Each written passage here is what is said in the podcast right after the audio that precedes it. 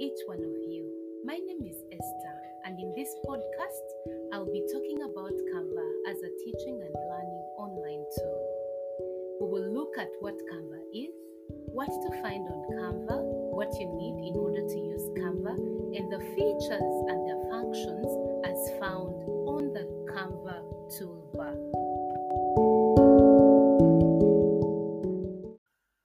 Canva is a free online graphic design tool that allows you to create visual content like posters, logos, newsletters, among others.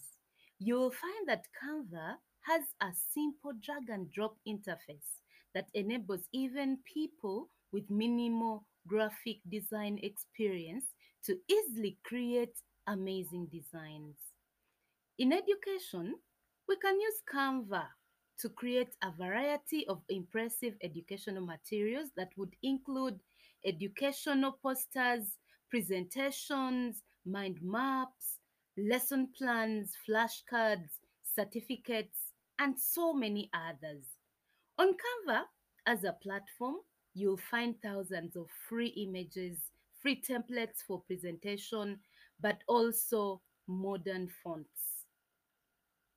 So, what do you need to have Canva or to use Canva? You will need a Canva account that you'll have to sign in with your email.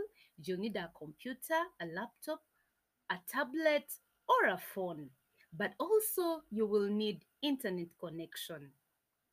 Some of the features that you'll find very interesting on the Canva toolbar are the templates, which are readily made editable with easy layout designs. You'll find elements which are features that provide access to different backgrounds, photos, shapes, frames, videos, and so much more.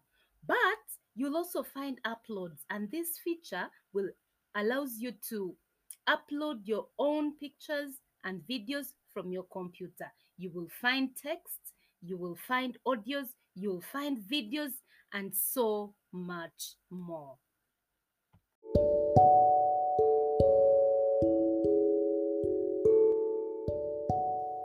On the next podcast, I will be taking you through on how to create a Canva account.